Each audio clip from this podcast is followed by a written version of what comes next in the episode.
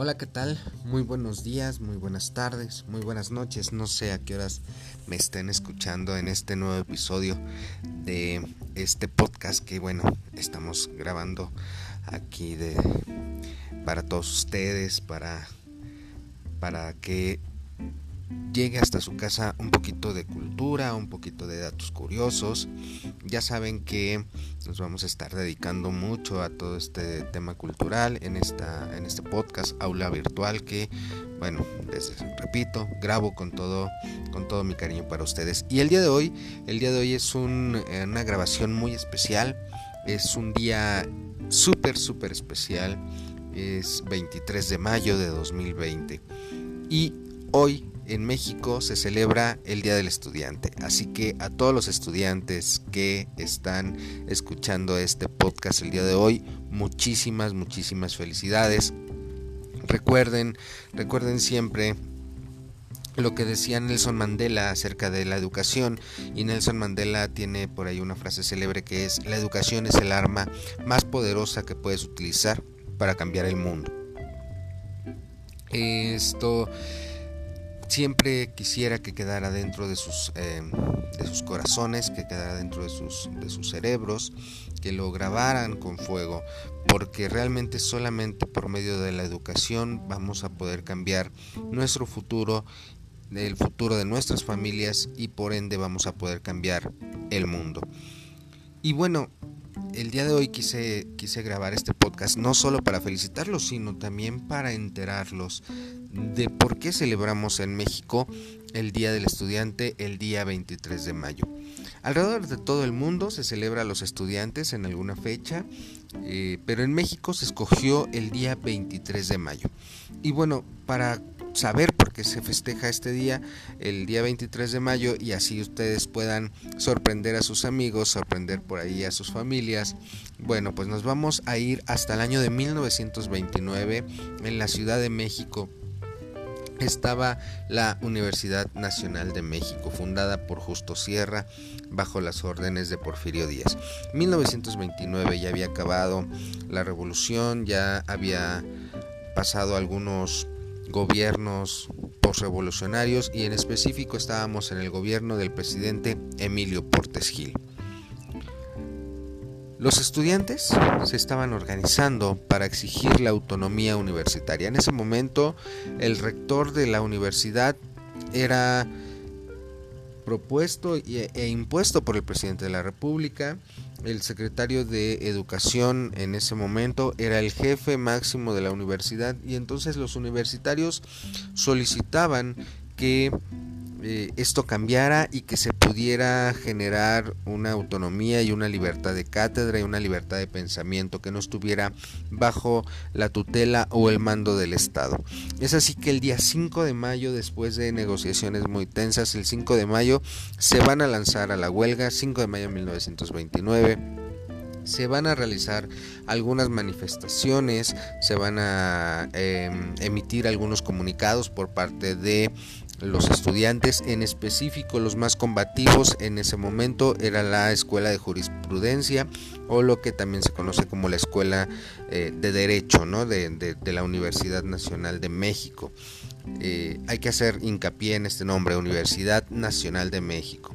Todavía no era autónoma. Bien,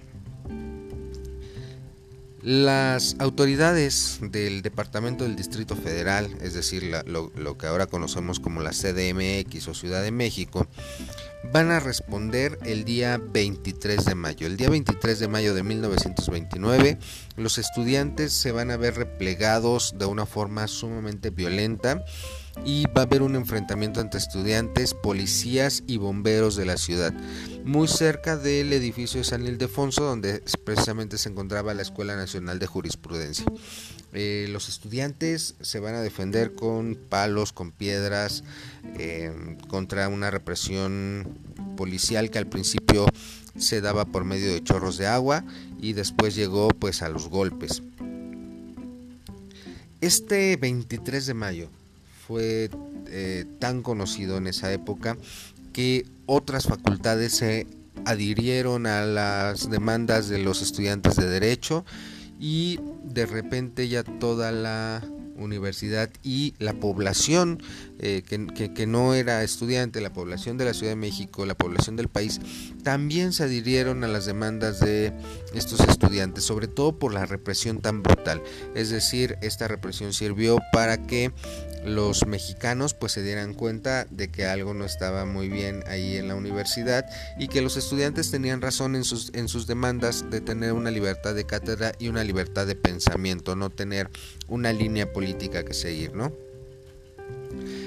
La, presión fue tanta que por fin, el, seis días después del 23 de mayo, es decir, el, día 29 de mayo de 1929, el eh, presidente Emilio Portes Gil va a otorgar por fin la autonomía a la máxima casa de estudios y se pasará a llamar de ahora en adelante y hasta nuestros días Universidad Nacional Autónoma de México. Es así que el 23 de mayo se va a convertir en una flecha emblemática para los estudiantes y se va a solicitar que el día 23 de, mayo se convierta a nivel nacional como eh, la fecha en que se conmemorará esta lucha de los estudiantes por la autonomía, esta lucha por la libertad de pensamiento y la libertad de cátedra y la Plaza de Santo Domingo, lo que ahora conocemos como la Plaza de Santo Domingo, también se va a pedir que se cambie el nombre a Plaza 23 de Mayo o Plaza del Estudiante. Esto, este movimiento aparentemente pues solamente era de la ciudad, pero la verdad es que después de que la Universidad Nacional Autónoma de México logró su autonomía, la verdad es que muchísimas universidades de todo el país comenzaron a solicitar esta autonomía y se comenzaron a hacer, por ejemplo, lo que se conoció en ese momento como los jardines del estudiante, que eran lugares ideal, ideados para que los estudiantes pudieran ir a, estudiar sin ser molestados al, al aire libre, eh, donde pudieran realizar algunas em, reuniones de carácter académico, pero también de carácter ideológico, de, de carácter político. Entonces, es por esto que el día 23 de mayo se conmemora en nuestro país el Día del Estudiante les soy sincero, yo no lo sabía. Yo hasta que decidí investigar un poco para grabar este podcast es que me enteré de esta situación, de, esa fecha del 23 de mayo del 29, donde los estudiantes sufrieron una represión muy, muy fuerte. Em, quiero, quiero decirles a todos los que están escuchando este podcast, todos los que son sobre todo mis estudiantes, mis alumnos, que es un placer ser su maestro, es un placer que ustedes sean mis estudiantes. Los quiero muchísimo chicos, los, eh, los admiro también. Y bueno, recuerden también una frase de Helen Hayes que dice, el experto en algún momento fue una vez un novato. Entonces, chicos, recuerden que todos comenzamos siendo estudiantes, todos comenzamos mm, con ese sufrimiento de hacer tareas, con ese sufrimiento de no poder salir a jugar, pero créanme, en algún momento la recompensa valdrá muchísimo, muchísimo la pena. En algún momento ustedes lograrán el éxito si le echan ganas a la escuela, si le echan ganas al estudio en estos momentos la situación es muy muy complicada chicos. Estamos trabajando en un sistema que no conocemos en un sistema estresante además del estrés que nos ocasiona estar en casa por este virus. Tal vez algunos de ustedes con miedo tal vez algunos de ustedes con algún familiar enfermo y por lo tanto por la preocupación. Tal vez algunos de ustedes lamentablemente perdió ya algún familiar por esta enfermedad pero les quiero decir desde, desde aquí, desde mi casa donde estoy grabando, eh, estoy con ustedes chicos, cualquier eh, cosa que necesiten, si necesitan hablar, si necesitan alguna eh, que se les resuelva alguna duda de la escuela, no duden en contactarme, por favor, chicos, ustedes saben cómo contactarme. Y bueno, todos los demás, todos los demás escuchas que no son mis alumnos, que no están conmigo en las aulas, les pido que también me contacten, ya por ahí me contactó alguien y estoy planeando el siguiente episodio, no va a lo mejor no va a ser sobre un libro, a lo mejor va, va a tener otra connotación un poco de, más cultural pero todos ustedes pueden hacerme llegar sus peticiones si quieren que hablemos de algún tema, si quieren que hablemos de alguna fecha en especial. Con gusto hacemos la investigación y grabamos el podcast.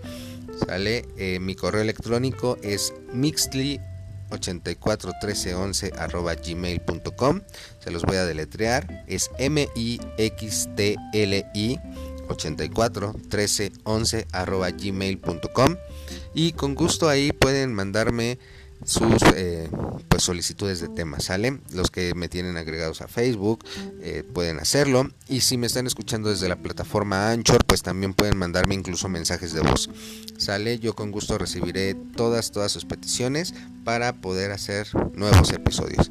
Por lo pronto, sigan disfrutando de su Día del Estudiante, disfruten su fin de semana, descansen, cuídense mucho y nos escuchamos la próxima. Que tengan un excelente día, una excelente tarde o una excelente noche.